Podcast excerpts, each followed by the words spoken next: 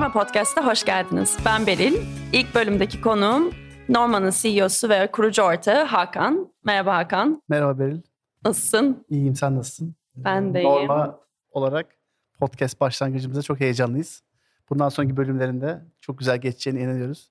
Bundan sonraki bölümlerde konuşmacılarla beraber çok güzel bir iş çıkaracağımıza eminim. Dinleyicilerimize biraz Hakan Gonca kimdir bahsedebilir misin ve finansal teknolojiye ilgin nereden geliyor? Tabii ki. Aslında kariyerime Amerika'da başladım. Önce danışman olarak teknoloji dünyasında teknoloji danışmanlığı yaptım. Sonra master'ımı İngiltere'de Oxford Üniversitesi'nde yaptıktan sonra Türkiye'ye dönme kararı aldım.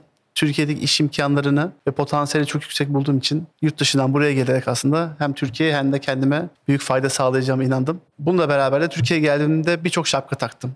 Önce yatırımcılık yaptım. Erken aşama girişimlere yatırım yapan bir fon kurdum. Orada çalıştım. Ondan sonra kurumsal bir şirkette şirket satın alması, strateji işlerine baktım. Ve orada fintech dünyasıyla tanışma şansım oldu. Ondan beri de geçtiğimiz son 5-6 senedir fintech girişimlerinde, şirketlerinde birçok e, seviyede ve birçok tecrübede çalışma şansım oldu. Orada aldığım tecrübeyle de geçtiğimiz sene Norma'yı kurma kararı aldım. Ve Norma'yı kurarak da mikro şirketlerin finansal süreçleri iyileştirme için güzel bir yolculuğa çıktık. Bunun dışında bu girişimle beraber aynı zamanda kişisel hayatımda birçok değişiklik oldu. E, iki çocuğum oldu. Hem baba hem de bir çocuk büyüterek yeni bir dünyaya girdim. Aynı zamanda bir girişimle beraber de heyecanlı bir dönemden geçerek hayatımı devam ediyorum. Bayağı yoğun geçiyor hayatın yani. Uykusuz geceler var diyebiliriz.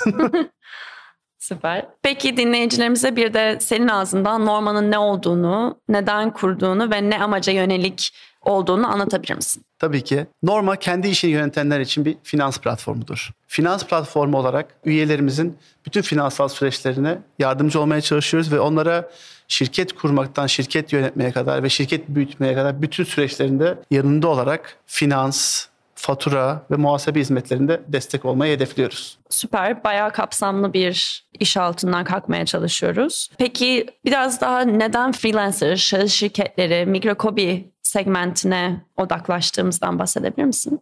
Norma fikrini ilk düşündüğümüz zaman ve aslında finansal dünyada yeni bir iş modeli hayata geçirmek istediğimiz zaman Türkiye için önce Türkiye'de hizmet olsun, servis olsun, fiyatlandırma olsun bu konuda daha kötü veya daha az hizmet alan kitlelere baktık. Şirketler küçüldükçe de aslında bu hizmetlerin tam verilmediğini, onları özelleştirilmediğini ve onlar için özel e, fiyatlar ve hizmetler olmadığını gördük. Ve burada da aslında freelancer olsun, şahıs şirketi, serbest meslek, kendi işini yapan veya kendisi girişim olmak isteyen insanlara hedeflemeye karar aldık. Çünkü mevcut finansal düzende bankalar olsun, muhasebeciler olsun, finansal hizmet sunan diğer şirketler olsun, e, onlara özel hizmetler veya onlara odaklı hizmetler olmadığını görerek onları biraz daha finansal dünyanın derinine çekebilecek ürünleri hayata geçirmeye karar verdik. Peki Hakan, Norma'nın değer önerisi nedir? Norma'nın değer önerisini aslında geliştirirken sen ve diğer ekiple beraber aslında üyelerimizin ihtiyaçlarını ortaya koyduk. Burada gördüğümüzde aslında üyenin yaşadığı sorunlara odaklanmaya çalıştık. İki sektöre odaklandık. Hem finansal yönetim hem de bankacılık alanına. Üyelerimiz banka hesabı açarken ya da yönetirken deneyim tarafında zorlandığını, ücretlendirmeler olduğunu gördük. Aynı zamanda şirketin yönetirken işte buna kurması dahil, fatura kesmesi, ay sonunda beyannameleri dahil burada da çok manuel zaman harcadıklarını, finansal bilgiler az olduğu için e, hem biraz endişelendiklerini ve zorlandıklarını gördük.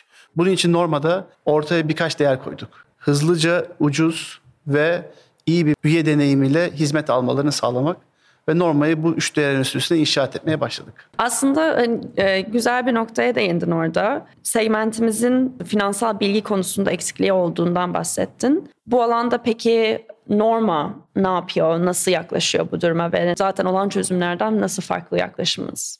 E, bence bu çok güzel bir soru. E, yeni iş modellerinde de özellikle finans alanında göz ardı edilebiliyor. Çünkü büyük kurumlara baktığınız zaman genel bir tonları var, verdikleri mesaj var ve e, hedefledikleri büyük bir kitle var. Onların hepsi aynı şekilde konuşmaları gerekiyor. Biz bunu planlarken ekiple beraber her zaman üyenin yanında sıcak tonda ve onlara yardımcı olacak içerikler olsun, mesajlar olsun ve görsellerle hayata geçirmeye çalıştık. Ve bunun için de üye edinimi ve hedeflerimizi tutmak için değil, üyelerin ihtiyacını çözecek bu podcast gibi içerikler ve değişik forumlar, bloglar oluşturarak üyenin yanında hem bir bilgi sahibi hem de destekçi pozisyonumuzu korumaya çalıştık. Bu bizim için çok önemli. Biz bir kişinin veya bir grubun şirketin başlangıcından sonuna kadar yanında olacak hem ürün hem e, bilgi hem de destek olarak bir şirket olmayı hedefliyoruz. Yani bir norma topluluğu kurup ve bu toplum aslında kendi şirketinin sahibi olan kişilerden oluşuyor. Ve bu kişiler de birbirlerinden de aslında fikir alışverişi yapıp ve mesela forum, blog gibi mecralarımızda e, birbirlerinden öğrenebilir bazı konuları. Peki aslında sen de kendin de bir girişimcisin ve bunu seninle biz aslında bayağı konuştuk ve yani sen bazı konularda diyorsun ki işte tam bunun için Norma'yı kurdum. Biraz kendi e, serüveninden bahseder misin? Senin zorlayan, sıkıntıya sokan durumlardan ve nasıl Norma'nın bu çözüm olduğunu düşündüğünden. Bence güzel bir soru çünkü anlatmaya çalıştığım Norma'yı kurarken biraz da bireysel tarafta finansal çözümlerden gelerek bireylerin bankacılık sistemi dışındaki insanların sorunlarına odaklı işler yapmıştık. Kurumsal taraftaki ihtiyaçlar ve girişimci tarafındaki ihtiyaçları hep ikinci dilden insanlarla konuşarak, onların sorunlarını anlayarak biraz e, yaşama şansım oldu. Ta ki Norma'yı kurup aslında günlük olarak bütün bu ihtiyaç işleri ve sorunlarla kendim karşılaşana kadar. Çünkü şu ana kadar her zaman işte finans ekibimiz vardı. Bu bütün para, finans işleri ilgilenen ve çözen birileri vardı. E, bunlarla kendim karşılaşarak hem yeni fikirler edinme şansım oldu hem de bazı noktalarda ne kadar doğru tezlerimiz oldu ve doğru, doğru yola çıktığımızı gördük. Benim en çok zorlandığım iki konu bir yapmam gereken manuel fiş takibi, fatura takibi, muhasebecili bunların takibi ve ay sonu raporlamaları ne kadar aslında meşakkatli ve zor bir süreç olduğunu gördüm. Özellikle Türkiye'de ve dünyada nakit akışı en büyük sorun ve takip etmemiz konu varken bunun ne kadar zorlandığımızı ve gerçek nakit akışını görürken ne kadar iş yapmamız gerektiğini fark ettim. İkincisi bankalarla iş yaparken pazarlık yapabileceğini bilmiyordum.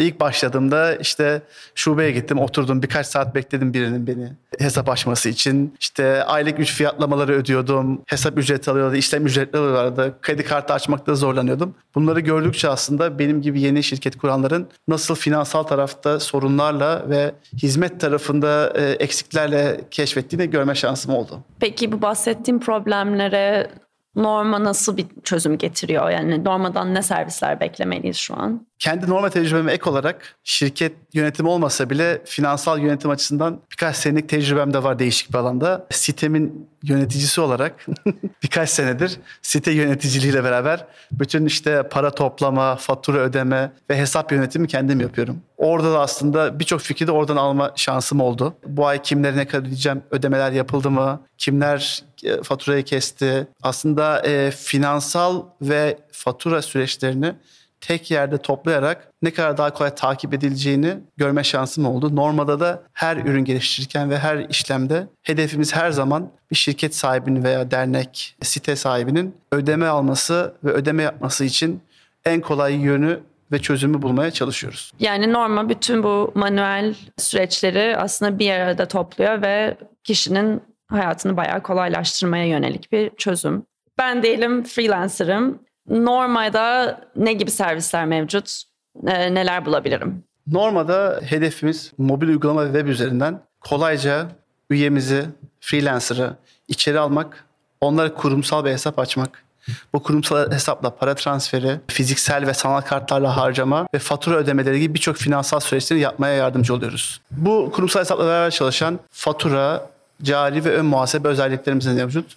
Bunları kullanarak üyelerimiz fatura kesebiliyor, bütün faturalarına gelen fatura fişlerini yönetebiliyor ve bu şekilde nakit akışını kolayca takip etme şansı oluyor. Bu ürünleri tasarlarken gördüğümüz en kritik özelliklerden bir tanesi e, bütün belgelerin normada olduktan sonra ay sonunda yapılması gereken beyannameler ve bunun kolay yönetimi olduğunu gördük. E, bununla beraber anlaştığımız mali müşavir iş ortaklarımızla beraber üyelerimize, freelancerlara bütün dosyalarını kolayca paylaşmalarını ve beyanname süreçlerini norma üzerinden yönetmelerine destek oluyoruz. Yani baştan sona aslında fatura kesilmesi, para akışı ve ay ve dönem sonundaki finansal süreçlerini tek yerden yönetmelerini ve bu şekilde zaman ve para harcamadan daha kolay süreçleri ilerletmeni sağlıyoruz.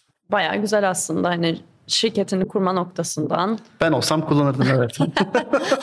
evet müthiş. Peki merak edilen bence üyelerin merak edeceği sorulardan bir tanesi. Ben paramı koyduğumda bu para nereye gidecek, nerede olacak ve bir güvencesi var mı? Ben çok kritik bir soru. Özellikle Norma Türkiye'de bu iş modelini kullanarak ilk yapılan işlerden bir tanesi. Özellikle kurumsal şirketlere odaklanarak. Ee, biz burada kendimiz bir lisans sahibi değiliz ama lisans sahibi şirketlere beraber işbirliği yaparak ve onların temsilcisi olarak güvenli bir şekilde bu hizmetleri sunuyoruz. Örnek olarak kurumsal hesap için Merkez Bankası'ndan lisanslı CPay ödeme şirketiyle çalışıyoruz. Fatura ödeme için Paysel ödeme şirketi ve post e, süreçlerimiz için de Ozan ödeme şirketiyle çalışıyoruz. Lisanslı şirketle ve ödeme sağlayıcısı çalışarak aslında hem güven sağlıyoruz hem de müşterimize en kolay ve en uygun şekilde hizmetlere ulaşmalarına izin veriyoruz. Hedefimiz ileriki dönemde bu işbirliklerini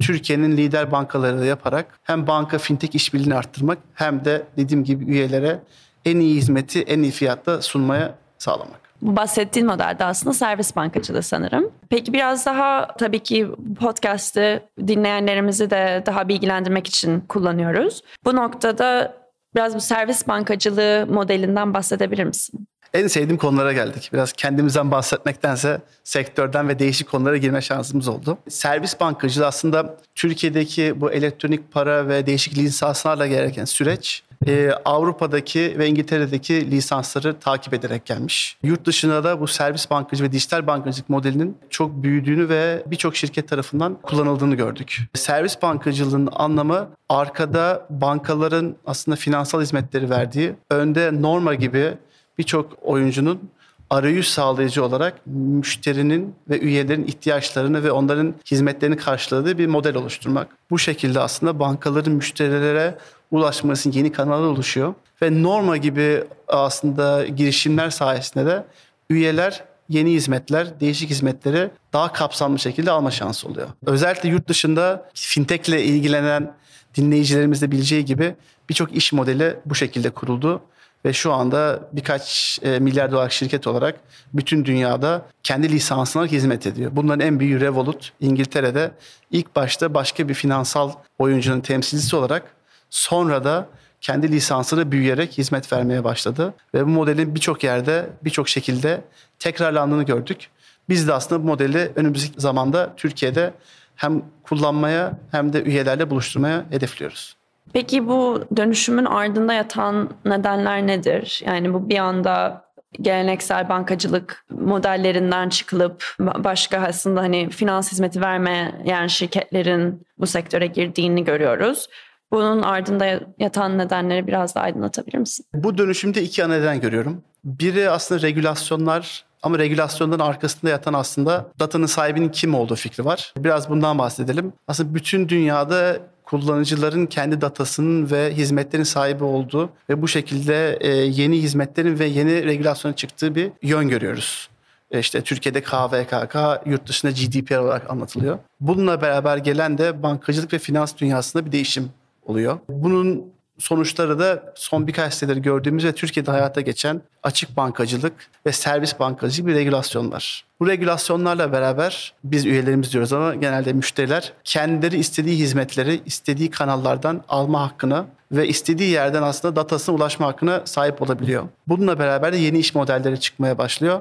Normada aslında bunlardan biri olarak önümüzdeki senelerde Türkiye'de ve sonra inşallah yurt dışında başarılı bir oyuncu olacak. İkincisi rekabet arttıkça aslında birçok sektörde bankacılık, finans, işte finansal yönetim alanında da bunu görüyoruz. Kullanıcıların ihtiyaçları segmentlerine göre iyice derinleşmeye başlıyor ve bu segmentlere göre özelleştirilmiş hizmet sunan oyuncular ve yeni girişimler daha kolay ve daha hızlı sorunlarını çözebiliyor. Böyle oldukça da birçok aslında yeni lisanslı veya bu servis bankacılığıyla yeni hizmetin ortaya çıktığını görüyoruz. Bankalar da bu dünyada sonuçta regülasyon ve yılların tecrübesiyle beraber bu girişimlerle işbirliği yaparak yeni iş modelleriyle segmentlere daha iyi, daha hızlı ve daha az ücretli hizmetler sunmaya başlayabiliyor. Aslında bayağı enteresan bu bankalar da yani kendilerine rekabet alabilecek kurumları aslında e, yatırım yapmaya başladılar. Onları bayağı özellikle yurt dışında görüyoruz. İnanılmaz fazla buna yönelik bir çaba var. Peki sence bunun arkasında yatan neden nedir? Bankalar neden bu diğer alternatif şirketlere, finans kuruluşlarını e, destekliyorlar bir yandan? Bu konuyu birçok bankacıyla konuşma şansım oldu. Özellikle hem e, şirketi kurarken birçok bankacıdan yatırım aldık. Onların fikrini almak için ve onları da işin içine olmak için FIBA Bank ile bir yatırımcı ve işbirliği ilişkimize devam ediyor. Ondan sonra bankaların bu işe nasıl baktığını ve banka banka nasıl değiştiğini biraz anlama ve görme şansımız oldu. Biraz daha küçük ve orta ölçekli bankalarda özellikle bu iş modeline yerleşmiş bankaları rekabet olmak için bir potansiyel olarak görüyorlar. Daha kolay ve daha az hareket ettikleri için ve bu kitleler zaten mevcutta müşterisi olmadığı için kolayca bu müşterilere ulaşıp hizmetlerini verebiliyorlar. Büyük bankalar da bunu aslında bir yatırım imkanı ve o sektördeki pozisyonu koruma ve genişletme imkanı olarak bakıyor. Birçok bankacıyla görüşmemizde aslında gördüğümüz ikinci bir konuda aslında girişimlerle çalışarak yeni fikirlerin nasıl hayata geçtiğini ve bankaların bunun için nasıl olacağını daha çok görmeye başlıyorlar. Onlar da hem bizden öğreniyor hem biz de onlardan öğreniyoruz ve bu şekilde iki tarafa da bir fayda sağlanan sonuç ortaya çıkıyor. Ama günün sonunda en önemli olan sonuç bunların hepsinde e, son kullanıcının aldığı hizmetin böyle işbirlikleri, rekabet de dahil beraber daha iyileşmesi, daha hızlı olması ve onlar için avantajlı hale gelmesi olacak. Ve aslında daha kolay bazı değişiklikler yapabilmesi iş modelinde olsun müşterilere yönelme konusunda. Çok bankacıyla konuştuğum vesaire de, e, dedin. Orada biraz da aslında şeyden bahsedebiliriz. Sen Norma'yı kurarken yılların bankacılarıyla da sanırım konuşup biraz bu iş modelini onaylattın demeyelim de hani onayını aldın. Hani aslında yatırımcılarımız arasında da bankacılar var. Türkiye'de büyük banka yönetmiş kişiler de var. Biraz şeyden bahsedebilir misin? Yatırım sürecinden bank e, Norman'ın geçtiği ve nasıl bu son bir senede kurulduğundan beri büyüdüğünden. Yatırım süreci birçok girişimci için aslında e, alışık olmadığı bir alan oluyor. Benim şansıma kariyerimde yatırımın birçok alanda bulunma şansım oldu. Yeni kurulan şirketlere yatırım yaptım. Satılan şirketlerin satın almasında oldum. Kendimiz kurumsal şirketlerimizin satış ve e, süreçlerini yönetme şansım oldu. Ondan aslında yatırımcılar ne istiyor, yatırım ekosisteminde kimler var biraz bunu bilerek işin içine girdim. Dediğim gibi ilk şirketi kurarken de ilk tabii kendi paramı koymak dışında yakınımda birçok senedir hem arkadaş hem abi hem mentor olarak konuştuğum birçok kişi vardı ve bankalarda bulunmuş. Onlara sorduğum ilk soru sizin için aslında mikro şirketler önemli mi, önemsiz mi? Genelde dedikleri bizim çok hedefimizde olan bir kitle değil. Çünkü e, maliyet yüksek, geri potansiyeli düşük olduğu için onun yerine önceliğimizi değişik kurumlara vermek e, tarafında olduğunu duyduktan sonra normal fikrinin birçok şekilde hayatta geçip iyi olabileceğini düşündük. Ondan ilk başta aslında bu konuştuğum kişilere ve sektörde beraber fikrine ve tecrübesine güvendiğim kişilerle beraber birkaç arkadaşım da dahil. E, Amerika'da buna 3F diyorlar. Beraber bir yatırım turu kapattım. Ondan sonra ürünü geliştirmeye ve ekibi büyütmeye başladık. Geçen sene sonunda da e, yurt dışındaki lider birkaç fonla beraber Türkiye'de de güçlü yatırımcıları alarak büyük bir yatırım turu kapattık. Onu kullanarak da Norma'yı hayata geçirdik. Alanımız çok geniş olduğu için ve birçok alana hizmet verdiğimiz için hem ekibi güç tutmak istedik. Çünkü regülatif sektörlerde işbirliklerimiz üzerine dokunuyorduk. Bununla beraber de e, yatırım turunu alıp e, Norma'yı geliştirmeye ve şimdi büyütmeye başladık. Okey. Çok güzel bir noktaya dokundun aslında Hakan. E, bu son bir senede aldığımız yatırımla e, neler yaptık, neler geliştirdik, başardık ve biraz da takımdan bahsedebilir misin? Norma'nın ilk günden beri hedefimiz yatırım, bağlı yatırımdan bağımsız aslında güçlü ve aslında mutlu bir ekip kurmaktı. Bunu da aslında ben ve yönetimle beraber her zaman hedefimiz biz profesyonel çalışırken karşılaşmak istemediğimiz durumları aslında kendi ekibimize karşılaştırmayarak oldu. Bu güçlü ekiple beraber zaten hedeflerimizin gerçekleşeceğini ve doğru bir yolda ilerlediğimize inanıyorduk.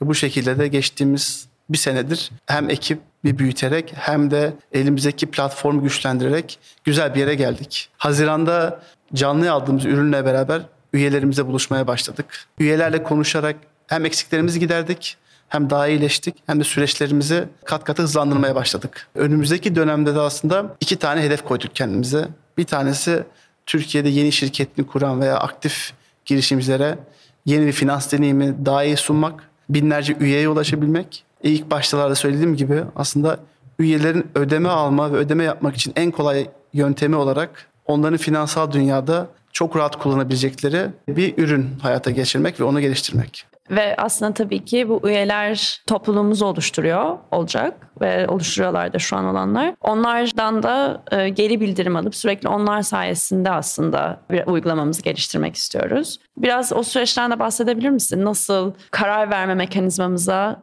bizim üyelerimizi entegre edeceğimizden? Yurt dışında aslında finans hizmetleri aslında birçok girişimciye baktığım zaman benim her zaman en çok hoşuma giden özellik bu şirketlerin ne kadar şeffaf olduğuydu. İşte şirket nereye gitmeye çalışıyor, stratejisine, hangi ürünleri çıkarmak istiyor.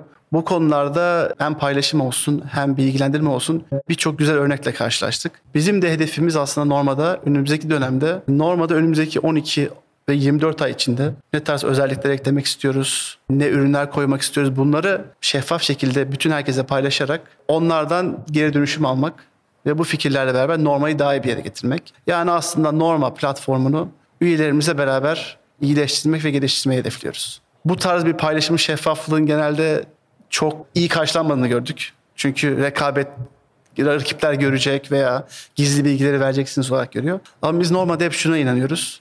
Bizim oradan alacağımız fayda bize verebilecek potansiyel zarardan daha yüksek olduğu için biz üyelerimiz için doğru şey yapalım. Onlarla beraber de kolayca büyüyebiliriz. Aslında bizim nasıl finans yönetimine ve aslında şirket yönetimine farklı baktığımızı da gösteren bir yanıt verdin. Teşekkürler. Peki burada biraz daha şirket kültürümüzden, vizyonumuzdan ve neleri farklı yaptığımızdan biraz daha e, bahsedebilir misin? Dediğin gibi hem ürüne hem üyelere bakış açımız şirket kültürümüzden ve ekiple olan ilişkimizden e, geldiğine inanıyoruz. Ekiple beraber daha şeffaf, kararları beraber verdiğimiz ve onların ihtiyaçlarını da dinlediğimiz bir e, ortam oluşturmaya çalıştık. Her zaman ilk odağımız sırf norma için iyi olan bir şey yapmak değil, norma şirket olarak norma, üyelerimiz ve aslında ekip için iyi olan her şeyi beraber yapabilmek ki daha iyi yerlere gidebilelim. Tabii bu her zaman kolay bir şey değil. Ee, şirket olarak zor zamanlarla karşılaşabiliyorsunuz veya zor kararlar vermek zorunda kalabiliyorsunuz. Buradaki her zaman önceliğimiz kararlar niye verdiğimizi aslında daha şeffaf paylaşarak beraber bir bu yola gittiğimizi de göstermek. Bunun için hani paylaşımla beraber Türkiye'de de belki çok olmayan işte hisse anlaşmaları yaparak bütün aslında şirket çalışanlarında direkt şirket ortağı yaptık. Hep arkasında durduğumuz aslında beraber bu şirketi büyütmeye çalışıyoruz. Hissiyatında da desteklemiş olduk.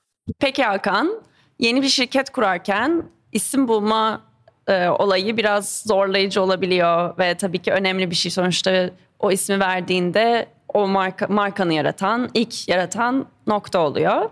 Bize biraz Norma'nın isim hikayesinden bahsedebilir misin? Bu soruyu Norma'yı Norma'yı kurduğumdan beri birçok yerden aldım. Keşke inanılmaz anlamlı ve bir yerden gelen bir hikayesi olsaydı ama Norma ismi bulurken aslında dikkat ettiğim birkaç konu vardı. Ne yaptım derseniz matematik terimleri diye Google'a yazdım. Oradan çıkan bir 50 liste vardı. Oradan Norma ismini gördüm. Beğendim. Norma olsun dedim. Ondan sonra teknik olarak baktım web sitesi var mı? Finans dünyasında bunu kullanan var mı? İsim hakkını almış biri yok mu? Olmadığını görünce baktım Norma çok güzel bir isim diye düşündüm ve aslında normal hayata geçirmiş oldum. Başlattan birkaç ay sonra biraz sorguladım. Dedim ki bunu değiştirelim, daha anlamlı bir isim bulalım. Ama hem kullanmaya başladıkça hem de insanlarla paylaştıkça Norma'yı çok beğendiklerini gördük. Ve bugüne kadar aslında Norma isminin çok iyi bir hissiyat ulaştığını ve üyelerle ve aslında bahsettiğim herkesten iyi tepki aldığını gördüğüm için çok mutluyum. Norm olarak da yolculuğumuza devam etmek için hevesliyiz. Okey. Ee, podcastimizin sonuna geliyoruz. Eklemek istediğin, paylaşmak istediğin neler var? Öncelikle Beril çok teşekkürler. İnanılmaz keyifli bir sohbet oldu. Hem sana hem de bunu organize eden bütün ekibe e, şu ana kadar çok teşekkür ederim. Bundan sonraki sohbetleri dinlemek için de sabırsızlıkla bekliyorum. Ben de konuşmacı olmayacağım için hevesliyim o tarafta. Son eklemek istediğim aslında biraz daha hedeflediğimiz üyelerimize kısa bir hani tavsiye mesajı olur. Şu anda olduğumuz dünyadaki durumda birçok aslında beyaz yaka çalışanı veya şirket çalışanının ayrılıp kendi işini kurmak istediğini görüyoruz. Ve bu adımda da birçok konuda e, belki çekindikleri için ve o adım atmak istemedikleri için durduklarını ve hayatlarına devam ettiğini görüyoruz. Ama dünyanın da bu freelancerların artması ve kendi işini yapan artması tarafında inanılmaz trend olduğunu görüyoruz. Ondan buradan tavsiyem aslında yapmak istediği bir iş olan girişimcilerin o adımı atmaları, arkalarına bakmadan aslında kendi işlerine başlamaları şeklinde olacak. Tabii işini yaparken normayı kullanmaları da ayrı bir mesajım olur. Çok teşekkürler. Yeni nesil finansal çözümlerden haberdar olmak için Norma Podcast'ı dinlemeye devam edin.